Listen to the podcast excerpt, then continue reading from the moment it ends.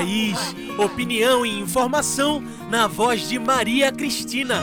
Papo Raiz é o quadro opinativo do Centro Sabiá.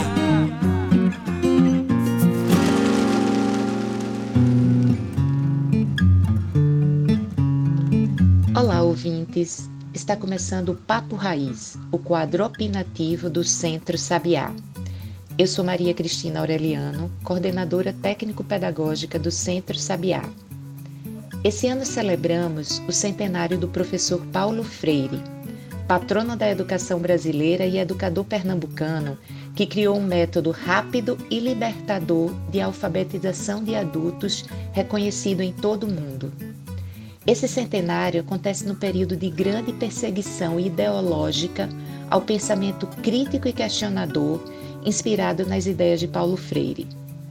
Essa situação mobilizou mais de vinte organizações na América Latina e Caribe para construir uma campanha em defesa do legado de Paulo Freire. Mas por que essa perseguição à pedagogia de Paulo Freire? Antes de falar do professor, é importante saber quem combate essas ideias.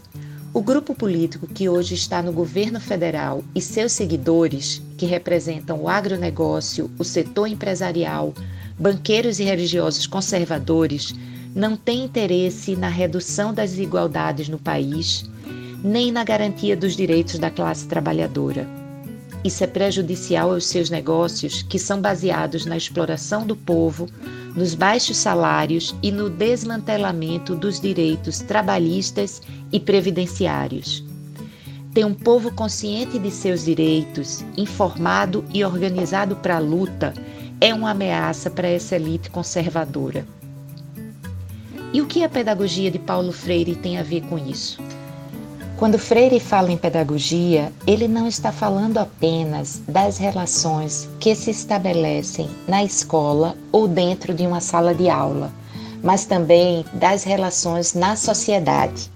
A sua pedagogia, que a gente também pode chamar de educação popular, está relacionada a todo esse contexto de opressão social e de falta de democracia que estamos vivendo hoje. Ele fala que toda educação é política, assim como toda política é educativa. Não existe neutralidade. A pedagogia de Paulo Freire busca, através do diálogo, problematizar a realidade e refletir sobre ela, como, por exemplo, refletir como chegamos nessa situação de fome, desemprego e perdas de direitos. E por que é que a população pouco tem participado das decisões que são importantes para suas vidas? Toda essa reflexão tem o objetivo de que o povo, de forma consciente, possa se libertar da opressão e mudar o rumo de sua própria história. Essas ideias têm inspirado movimentos e organizações como o Movimento dos Sem Terra, dos Sem Teto, o movimento sindical e as O N Gs na luta pela defesa de direitos e democracia.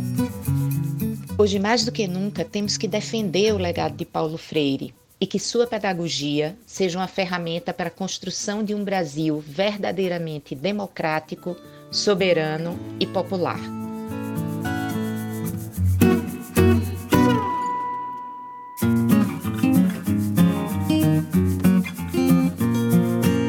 Você ouviu o Papo Raiz, opinião e informação na voz de Maria Cristina.